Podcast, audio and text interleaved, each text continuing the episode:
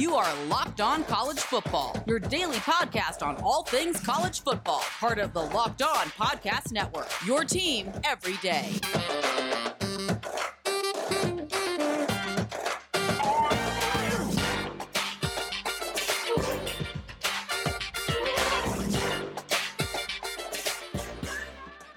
Up, everybody? We are back for Locked on College Football. Super exciting time as the season has ended for 2020. Thank the Lord in a lot of ways, but we get the opportunity to talk with all of our hosts about their respective teams.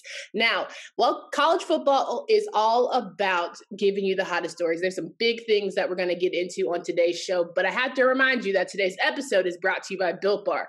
Go to builtbar.com and use promo code Locked On, and you'll get 20% off your next order. Joining me today on this Monday, we know that Mondays are always fun because I get to bring my friends on with me. We've got Jacob Hatch from Locked On Cougars and Locked On Utes. So we have an awesome time ready for you guys today. We're going to talk offense, defense, Zach Wilson, some feel good stories, all that in between. So let's get right into it. Jake, how are you?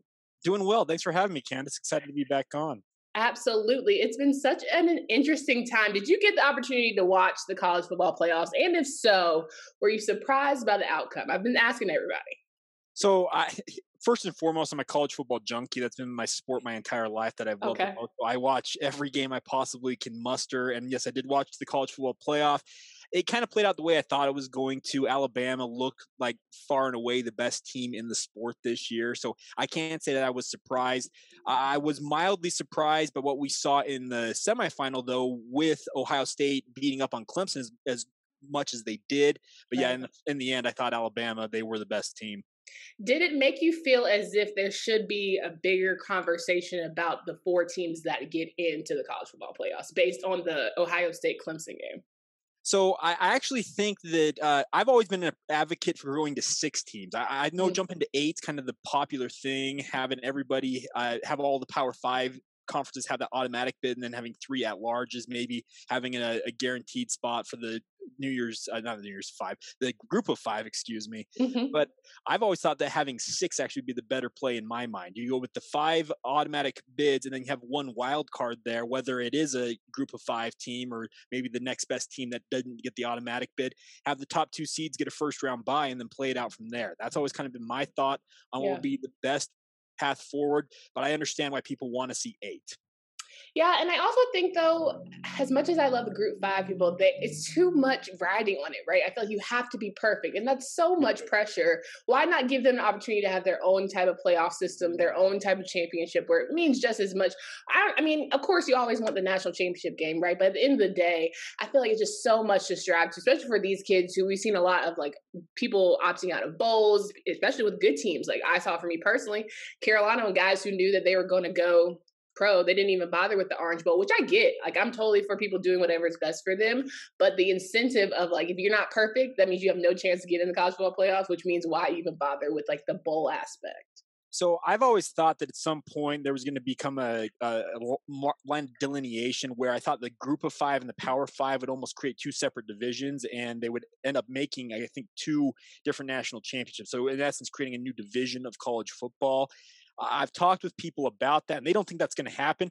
I just see it as the TV networks, they've got to look at this and say, okay, if we have the 60 plus teams in the Power Five where they're competing for a national championship, why don't we take this other 60 to 70 teams in the group of five and create a whole nother uh, division where we can have more inventory, another national championship game, another playoff, that type of stuff? I see it as a win win for all parties involved. I may be in the minority on that, but I do think that'd be something to look into. No doubt. Well, we obviously know you represent a special team, BYU. It's not exactly the standard norm of the Power Fives of the world, but they had a great season nonetheless. Overall, let's start. How did you feel about the Cougars' performance this season? I, I, thought it was pretty spectacular. High flying offense, led obviously by Zach Wilson. Uh, what they were able to do this year, eleven and one. I know they'll always look at people look back at this season and say, "Well, they didn't play any Power Five teams." Well, the simple fact of the matter is they couldn't because yeah the Power Five went conference only, and you had a season where BYU at one point in August they were down to just two games that were on their schedule, so they had to piecemeal it back together. They ended up playing 12 games overall. Mm. I, I think just the overall theme of BYU season is one of a major success. They went in 11 and 1. They come up a yard short of maybe going 12 and 0 and having that outside shot at the New Year's Six at that point. But I just I look at it. It was a fun season to cover, fun season to watch this team do what they did, and I understand why people would uh, try and knock it down with no Power Five teams on the schedule. But mm-hmm. you can only play who's put in front of you. Exactly. And the more, even more reason why I feel like there should be a separation because you shouldn't have to lean on the Power Fives to ex- get, build your resume to prove that you're worthy, right? Let me just show sure. that I'm dominant, right, with my own group in front of them. But I got to see BYU play Coastal Carolina, which was arguably one of the best games all season. How exciting was that for you to have everyone kind of put BYU in the top of national news conversation? Well, it was fun. I, I grew up in, in the era of the 1990s when LaVell Edwards was making runs with like that 1996 team when they went 14 and one and finished uh, number five in the country. So mm-hmm. I've seen BYU be in the national conversation, but it's been pretty much a decade plus since they have really been in that conversation. So it was fun to see them kind of get back into the national consciousness, be part of the conversation each week. That that part of it was a lot of fun because I think a lot of BYU fans of a certain age can harken back to what LaVell Edwards did, what Bronco Mendenhall was doing early on in his tenure, and look at and say, hey, they finally got back to where the national media, the national conversation included BYU, and that's where BYU fans have always wanted to be. So I think it was a nice thing after about a decade of kind of being out in the the weeds, so to say. it was nice to see them back in the conversation. Absolutely. Would you say that the Coastal Carolina game should be one on the books for years to come? I would like to. I, I think it'd be a great game. I thought it was a fun little rivalry that developed just with yeah. one game. It was put together on very short notice. Uh, I know that some people have gotten the contract uh, via FOIA, et cetera, and says that there will be a return game in Provo at some point mm-hmm. when the Chanticleers go out to play BYU in a return game. I'm all for making that more of a regular thing. I thought it was a fun game. I thought there were two fun teams playing against one another, but I, I don't make the contract, so I guess we'll have to wait and see. No doubt. Now I'm going to talk more about the offense with Zach Wilson and company and where you think he'll fare coming into the next, you know, round of his life going pro. But I want to talk about you talk about traveling, getting everything together really quickly, and the BYU truck has been a staple, especially in on the West Coast area. And there's been a real good feel good story that I wanted to bring to mind. Can you talk a little bit about how that came to be and just how important it is and what it means for like the BYU community? Yeah, Candace, this was a really cool story that came out earlier this week, actually just yesterday, I think, officially, and well, actually, no, two days ago. Excuse mm-hmm. me. Let me, let me do that. Here we go. Three, two, and one. Yeah, Candace, a really cool story coming out. And you mentioned the fact of the truck. It made national headlines as it made that uh, against the clock drive across the country for the Coastal Carolina game. Well, Brandon Stewart, he lives in Clinton, Utah, which is about two hours away from where I live. And uh, he found out uh, recently that he's got terminal brain cancer and just it's a, sad story. Mm-hmm. But he told his wife one of his dreams well, on his bucket list uh, was to ride in BYU's truck. Uh, she didn't necessarily know how to go about doing it and getting in contact with people. She sent some emails, but never really got anywhere with that. Mm-hmm. Then she mm-hmm. found out that a family friend had a connection with one of the two drivers who drive this truck to every away game for BYU. They reached out to him and said, Hey, can we do this? He's like, Absolutely, let's make it happen. That's so they, awesome. yeah. So, so, they they got the uh, semi, they picked it up and drove it uh, to his house. Uh, they ha- kind of had like a parade. A lot of people doing these with bir- birthdays and everything. Those kind of those drive by uh, mm-hmm. parades, and they allowed him to ride in the truck and kind of fulfill kind of that bucket list item for him. The best part about the whole story was that BYU head coach Kalani Sitake, as well as the team mascot Cosmo the Cougar, they actually showed up as part of this as well. They were not asked to come to it, but Kalani was quoted as saying, "When I heard about this, there was no way I couldn't not be involved with it. I could not uh, uh skip out on this." So. Right just a really heartwarming story. And I think it kind of goes to show that college football, it means so much more, regardless of who your team is across the country. I know you cover North Carolina heavily. Mm-hmm. I do both the Locked On Cougars and Locked On Utes podcast covering Utah and BYU.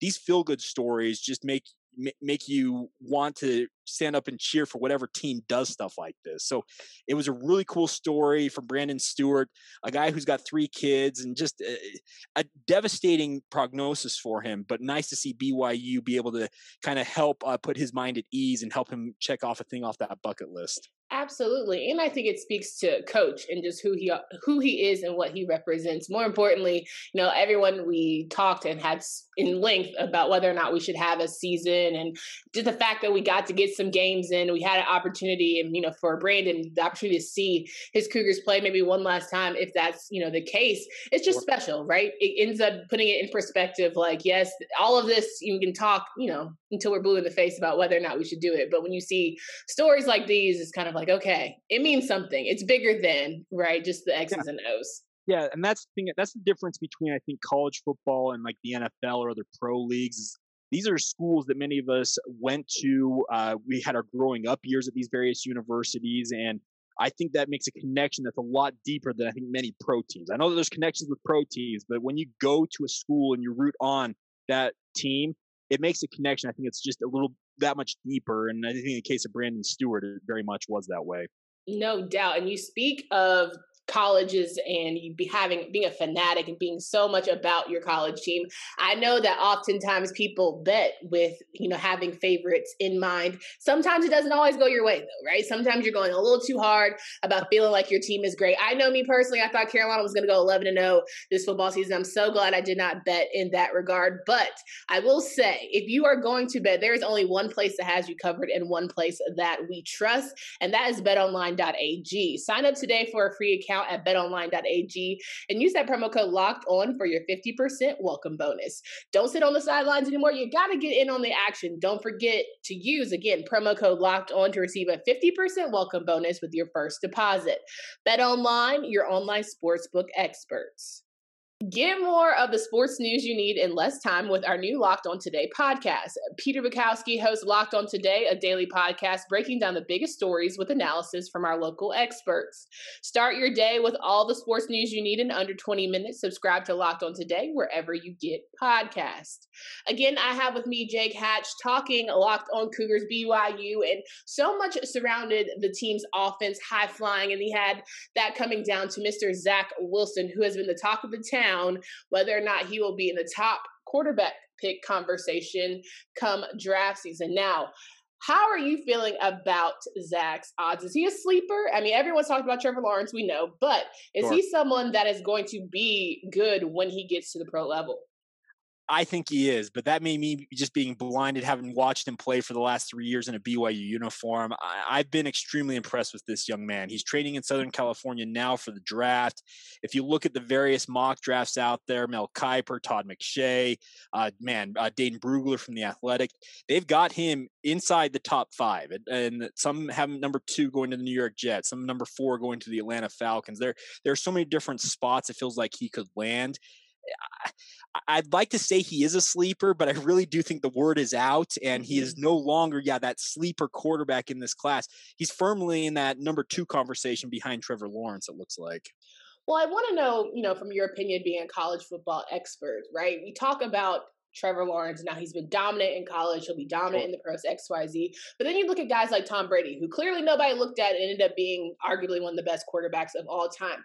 How do you get it, I guess, so wrong with a guy like Tom and feel like so confident about a guy like Trevor?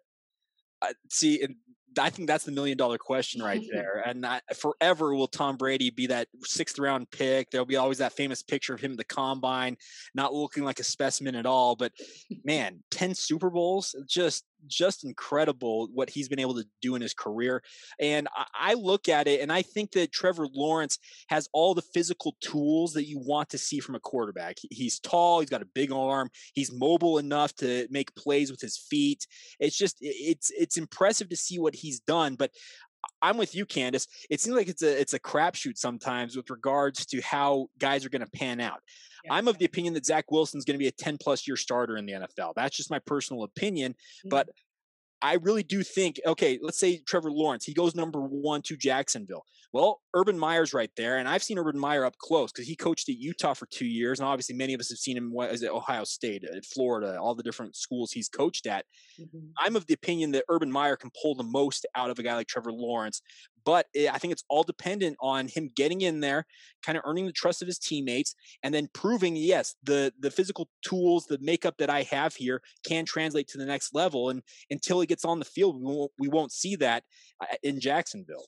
Absolutely. And you also got to think about, I mean, I, now that I'm sitting here talking to myself, talking out loud, the coaching system, like who are you behind? Because, you know, Patrick Mahomes, we never oh, knew. I never knew he was going to be as good as he is. He only won like you know, a handful of games at Texas Tech and then ends up, you know, being one of the most dominant quarterbacks in our league. So it really is, as much as we put on draft boards, you got to go out and prove, right? So well, I don't know. Yeah, see, Andy Reid's a BYU alum. He played offensive mm. line at BYU, so he's got a really close connection to the university. And funny enough, he's said multiple times, he said in that draft when he took Mahomes, Mahomes was his number one guy. He saw something on film and said, you know what, I that's my guy. I need to get him, and it's proven to be the right thing. So I really do think that the connection between coach and player can be a big, big part of it. So, in the case of Trevor Lawrence, I think going to work with Urban Meyer, man, that, that seems like a match made in heaven. But it really just kind of think that depends on the connection, the the backbone of the team, the support system around him, your teammates. There's so many things at the pro level that can either help you have success or flame out. But I'm hopeful that guys like a Trevor Lawrence, like a Justin Fields, like a Zach Wilson, they all find the right spot for them. They find the right coaching staff to work with them, and they can mm-hmm. maximize their talent and become those next crop of stars. No doubt. And also, you speak of Andy Reid and being a guy who was fully in the trenches. Let's talk about BYU, BYU and the guys in the trenches. How did you feel like overall the offensive line and defensive lines did, respectively? I thought the offensive line for BYU was phenomenal. They became a the Joe Moore Award, which goes to the top offensive line across the country. They were a semifinalist for that award. It's been many, many years. It's so Brady Christensen, their star left tackle, declared early for the NFL draft. It looks like he will become the first offensive lineman from BYU in 15 years to get drafted in the NFL draft. It's been a major uh, point of contention for BYU fans because back in the 80s and 90s with LaVell Edwards, it seemed like every year there was one or two linemen from BYU who were going in the NFL draft.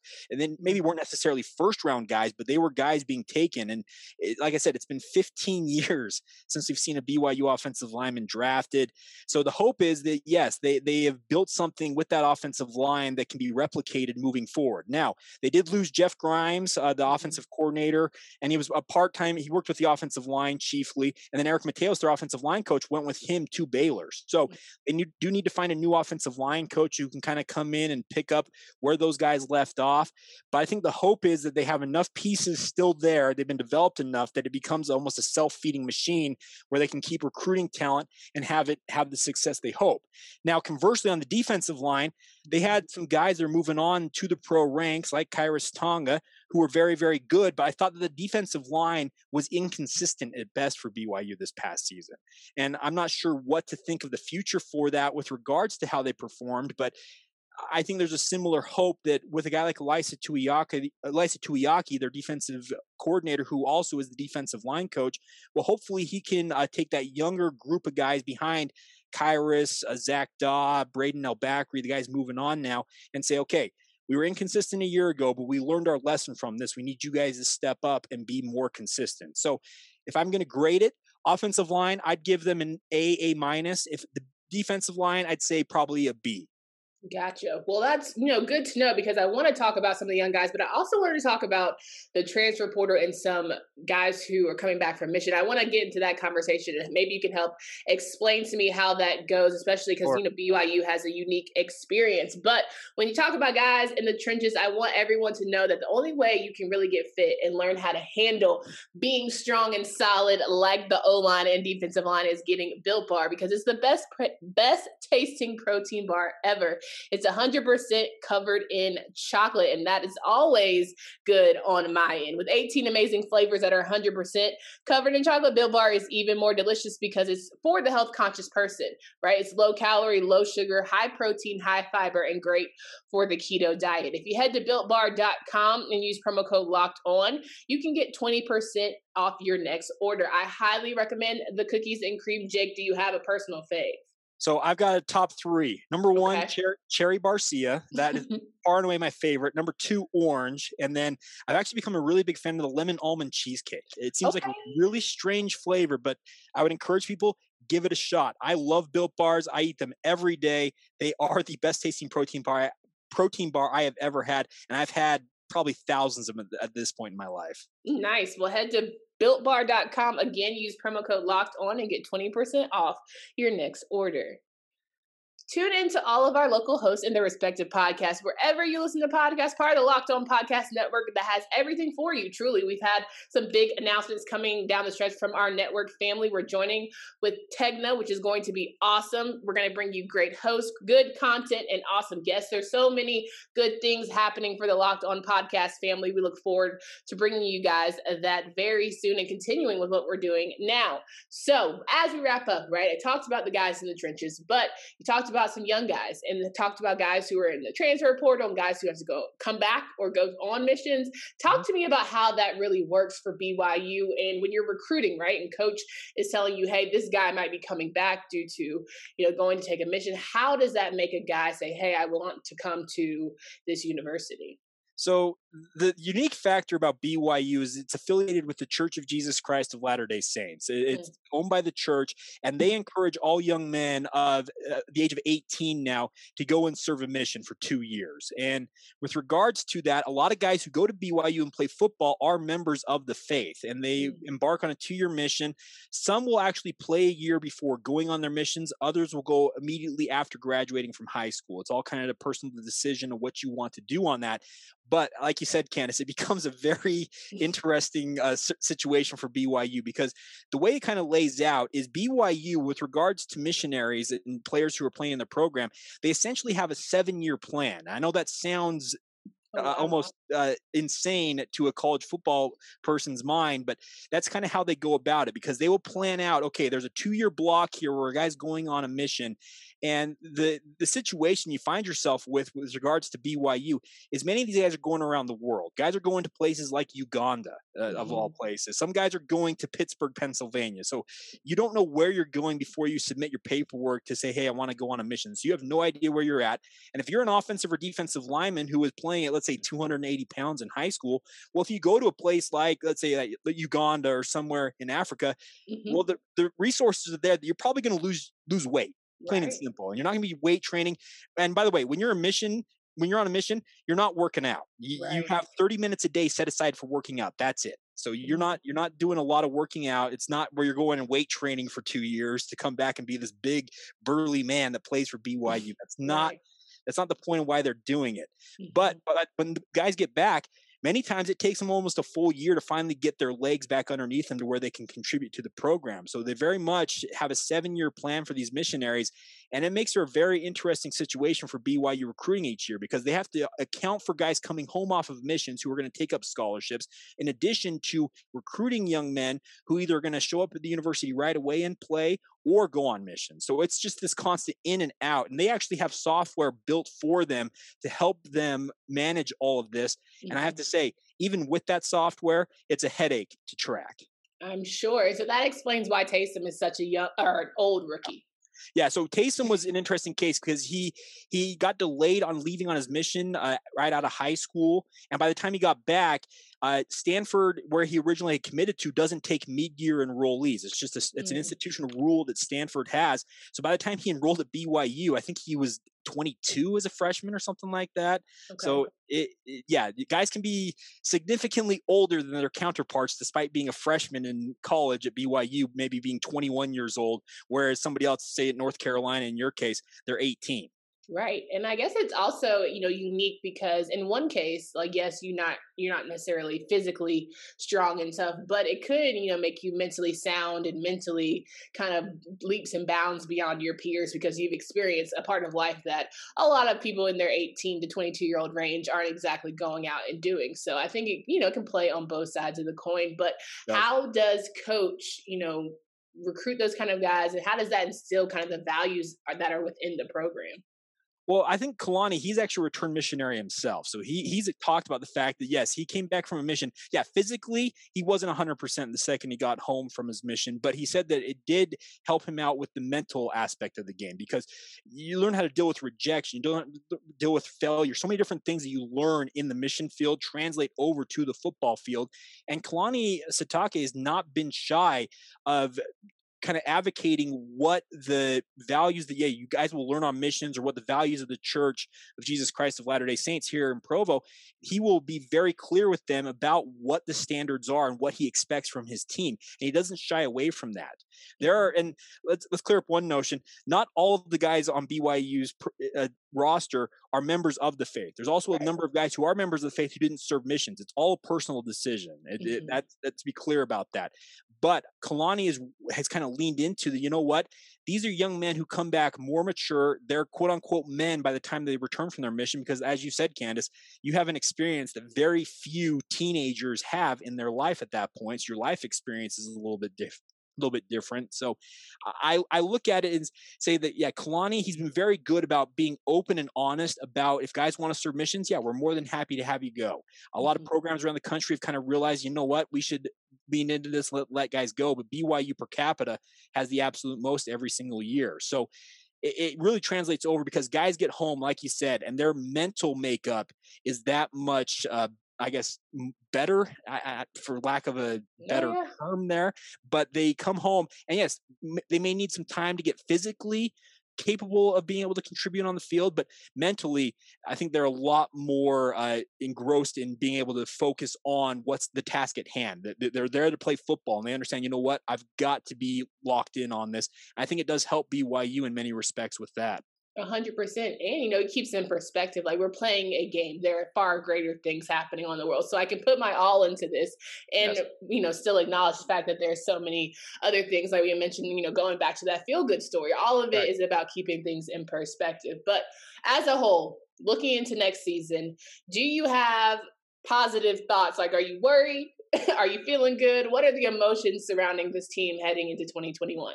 So heading into this next season is going to be very interesting. Obviously, they're replacing Zach Wilson. The offensive line had a number of guys graduate and or declare early for the NFL draft, so to rebuild there. Defensive line similarly. So I, I think there's an opportunity for BYU to be a good team once again this fall. But the other issue is they have seven Power Five teams on this year's schedule as it stands mm. currently. So the degree of difficulty in terms of yeah, they could skate by the likes of a UTSA where they struggled in a game like that a year ago. Let's say that's a game against the likes of uh, uh, I don't know, put Vanderbilt in there. Well, they mm-hmm. have Power Five athletes, and it's going to be tougher to win those type of games. So. I'm not expecting an, another 11 win season in 2021 for BYU. It'd be phenomenal if it were to play out that way. It'd be another great story. But I do think that they'll, they'll be a good team. I, I kind of look at it in the seven to eight win range this year in 2021, rebuilding a little bit, reloading, if you will. But I still expect a very competitive team, but they do have their work cut out for them with a much tougher schedule than 2020. So did their schedule get harder because they proved themselves worthy in 2020, or was that always how it was going to be? It's always how it was going to be. Okay. BYU's been building out these schedules years in advance. Uh, the 2020 schedule had six Power Five teams on it originally, so okay. they, they've always had a number of Power Five teams. But a lot of people, going back to our conversation earlier, they're going to always look at BYU's 2020 season and have that uh, I guess, asterisk next to it saying, mm-hmm. well, they didn't play a Power Five team. Well, 2021, there will not be that argument. Seven Power Five teams, more than half the games they have contracted to play are Power Five level programs. So BYU will have their work cut out for them to kind of repeat and redo what they did in 2020. No doubt. Well, I'm hoping that we get a full season. And we saw, you know, for me personally, the ACC schedule came out and it still had the asterisk of like, you know, pending any COVID well, issues. And I'm like, please, no, like, let's not be here in August. I think I think every one of us, all of the schedules that have come out, I think every one of them has that asterisk next to us, and, and we're all sitting there saying, you know what? Let's get this thing in the rearview mirror and move on with life as normal. Please. Let's let's just let's just pray that it plays out that way. BYU fans are no different. A hundred percent. Well, you know, Jake, I appreciate your time. As always, it's fun to have you on. Can you please remind folks of where they can find you and follow your work? Yeah, so they can follow Locked On Cougars. It's real simple to find. Search it out, Locked On Cougars on Facebook, Instagram, or Twitter. We're on all three major platforms there. My personal work, if you want to follow my personal feed, is Jacob C. Hatch. And as always, I also do the Locked On Utes podcast. So if you want a Utah perspective, a Pac 12 perspective, you can follow Brian Brown and I's work at Locked On Utes as well. I'm sure that the Pac 12 perspective has been crazy with everything going on on that side yep. of the globe. How have you kind of maintained not going super hard on, you know, the commissioner leaving all that kind of stuff? Been like, this is just crazy at the end well, of the day. We may, we may have gone a little bit hard on Larry Scott. it was, it's, just, it's just been a, a cavalcade of errors with that conference. So we've tried to keep it in perspective, but at the same time, Brian and I, my co-host on Locked On Utes, we have watched what's happened with this conference kind of just fall by the wayside, and it's just it's been it's been miserable, plain and simple. Yeah. So we try to keep it in perspective, but we also did go a little hard at him. Yeah, it's crazy to think that the Pac 12 is an afterthought when you think about the Oregons of the world, the Washingtons yeah. at one point being college football playoff. Like, that's just. When wow. USC not too long ago. Yeah. yeah. It's, it's, crazy to think about. But the hope is, I think better days are ahead for the conference. Obviously, right. they're going to have a new uh, conference commissioner in place, they hope, by this summer. And we'll have it all covered for you on Locked On Utes as well. No doubt. Well, Jake, I appreciate your time and I appreciate you all for listening. Make sure you stay safe and be smart out here. Do all you can to keep healthy. Hope you guys have a great Monday.